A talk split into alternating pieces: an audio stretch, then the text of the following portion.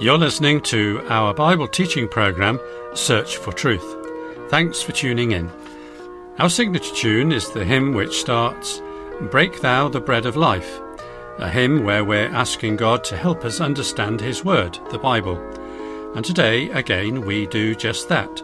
We look with Brian into our Bibles in the second talk in our series, where we're considering different aspects of the love of God. We readily acknowledge that any study of such a vast subject can only scratch the surface. And with that in mind, I'll hand over now to Brian to tell us more. Thanks, John. Yes, we've already spoken of how there are unhelpful ways of thinking about God's love. They're unhelpful because they're generated by our own flawed human ideas about love. More than unhelpful, they're also at times a serious obstacle to evangelism. Back in the 60s, popular singers began to sing, What the world needs now is love, sweet love. It's the only thing that there's just too little of. It seems since then we've continued to take an increasingly sentimentalized view of God's love also. God's love is not love, sweet love. God doesn't fall hopelessly in love with sinners. But even in Christian circles, God's love gets purged of anything that we might find disturbing until all that seems to be left is love, sweet love. That's a totally mistaken idea of the love of God. I remember once, after I'd preached on the cross of Christ and shared the good news of how we can have our sins forgiven, someone commented that there was little or nothing about God's love in the message. I would venture to say that if a message which explained how our sin merited only God's judgment but how God's intervention through the sacrifice of His Son at the cross to die for us has provided us with the offer of eternal life. If a message like that is not thought to be about the love of God, then we've got a very skewed and distorted idea of what God's love is. But I had tried to show how God's love and God's judgment operate together. And you see, that's not love, sweet love. But neither should we fall into the trap of thinking about God's love as doing good for others out of sheer willpower and with zero passion. In the great hymn of love in 1 Corinthians chapter 13, the apostle Paul says that we can be so determined to help others that we're at the point of giving away all of our possessions and even sacrificing our own life. And yet, he says, there may be nothing of true love in our motivation. As for God's love of sinners, God says some pretty amazing things through the prophet Hosea. Things like, Hosea 11 verse 7, So my people are bent on turning from me. Though they call them to the one on high, none at all exalts him. How can I give you up, O Ephraim? How can I surrender you, O Israel? How can I make you like Admah? How can I treat you like Zeboim? My heart is turned over within me. All my compassions are kindled. After that, we dare not strip God of passion and emotion. In love, he refused to utterly destroy his ancient people. As we've just heard from Hosea, God has emotions, but they're controlled in a way that ours so often are not. With us, our heart can so easily rule our head. God's emotions, however, are in perfect harmony with His power and with His holiness and with His justice.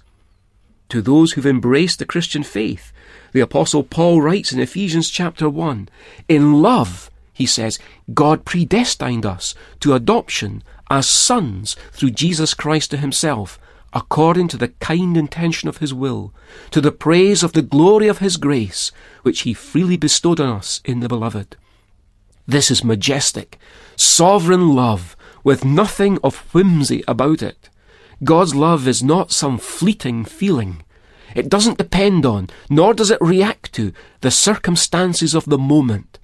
But as we've recalled already, the best description of divine love is as found in 1 Corinthians 13. Love is patient, love is kind, and is not jealous. Love does not brag, and is not arrogant does not act unbecomingly, it does not seek its own, is not provoked, does not take into account a wrong suffered, does not rejoice in unrighteousness, but rejoices with the truth, bears all things, believes all things, hopes all things, endures all things. Love never fails. Perhaps you've heard it said that God loves everybody just the same. This is another potentially mistaken idea about the love of God. It's true when we're talking about one category of God's love, namely when the context is His providential love or care for all His creatures. But if we apply this to other categories of God's love, we're going to wind up in serious error. And sadly, this is precisely what some do, who say that because God loves everybody the same, then everybody will be saved. And so they end up in the error of universalism, which teaches that a loving God is incompatible with the thought of any human experiencing a lost eternity.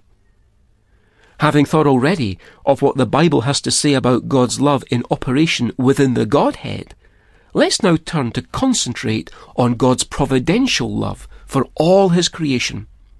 Later in our studies, we'll move on to think specifically about God's love towards a fallen world, and then His love for a select chosen number, and furthermore, in this we'll see there's both a distinctly conditional as well as an unconditional aspect in that last category of God's love. Confusing these different contexts of God's love only manages to confuse the whole picture which the Bible draws of both the nature of God and of salvation teaching in the Bible. But in what we are going to look at now, the category of God's providence, here we do actually find that God loves everybody just the same. Take, for example, this reading from Matthew's Gospel, from chapter 5 and verse 43. You have heard that it was said, You shall love your neighbour and hate your enemy. But I say to you, and this of course is Jesus speaking, but I say to you, love your enemies and pray for those who persecute you, so that you may be sons of your Father who is in heaven. For he causes his sun to rise on the evil and the good, and sends rain on the righteous and the unrighteous. For if you love those who love you, what reward do you have? Do not even the tax collectors do the same?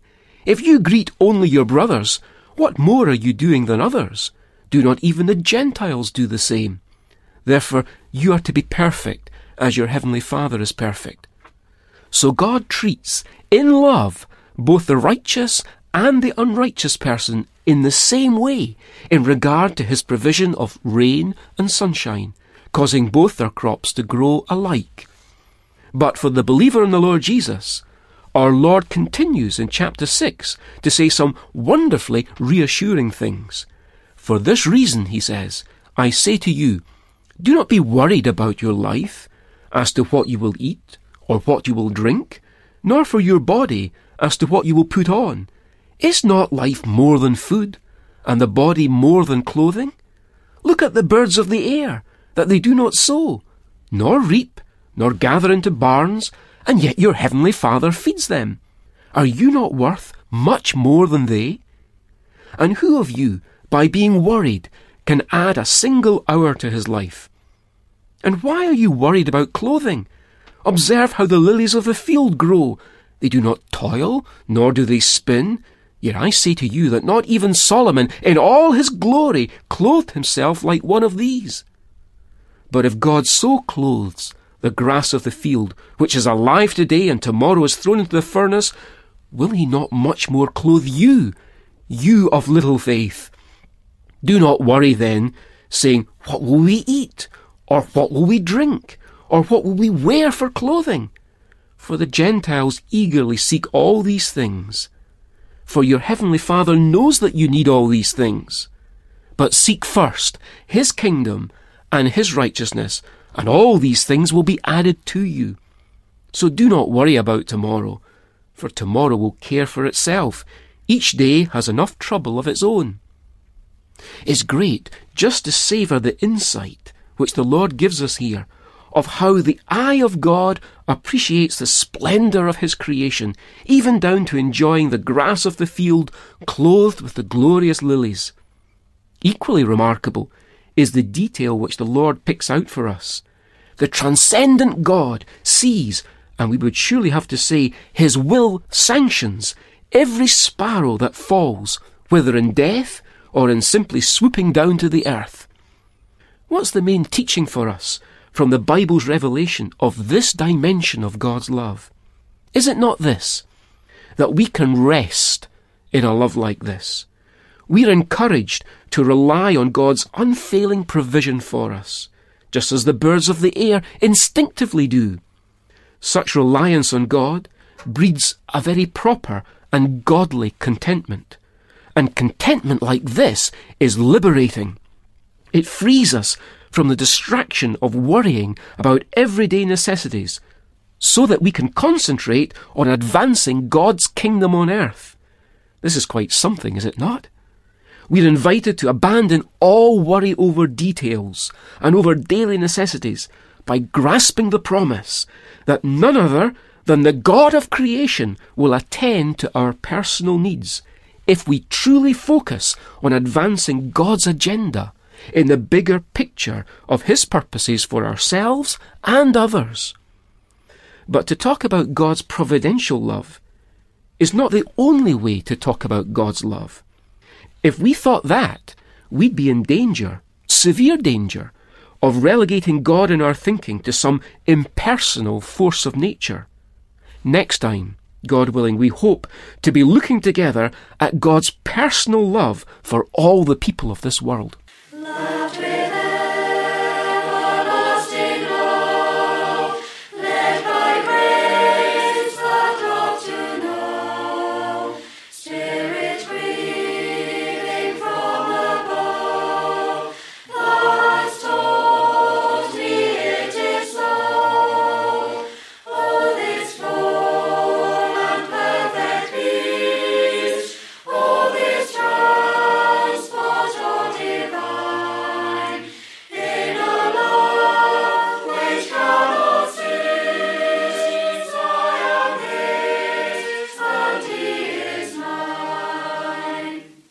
As usual, there's a transcript booklet of all the talks in this series, and it's free to receive. So if you'd like one, or more than one, for group Bible study or to pass on to friends, make sure to let us have your postal address and ask for the title God's Five Loves. Uh, you can also download our booklets via the internet, or you can order by email or by post. But first, I'll give you the postal address. It's Search for Truth, Church of God, Downing Drive, Leicester, LE5 6LN UK. And now here's our email address. It's sft at churchesofgod.info. Now, if you wish, you can download audio MP3 versions of some past programs or listen to more again via the podcast player on your computer. So you just go to www searchfortruth.org.uk. And this is our church website where you can also access additional helpful material. Now, some titles of Search for Truth booklets are also available at amazon.co.uk forward slash Kindle ebooks. Just type Search for Truth series into the search box, and there you'll find a growing list of transcripts, books from previous programs is available, so it's worth uh, visiting fairly frequently. I do hope, like me, you're finding this subject is interesting and inspiring.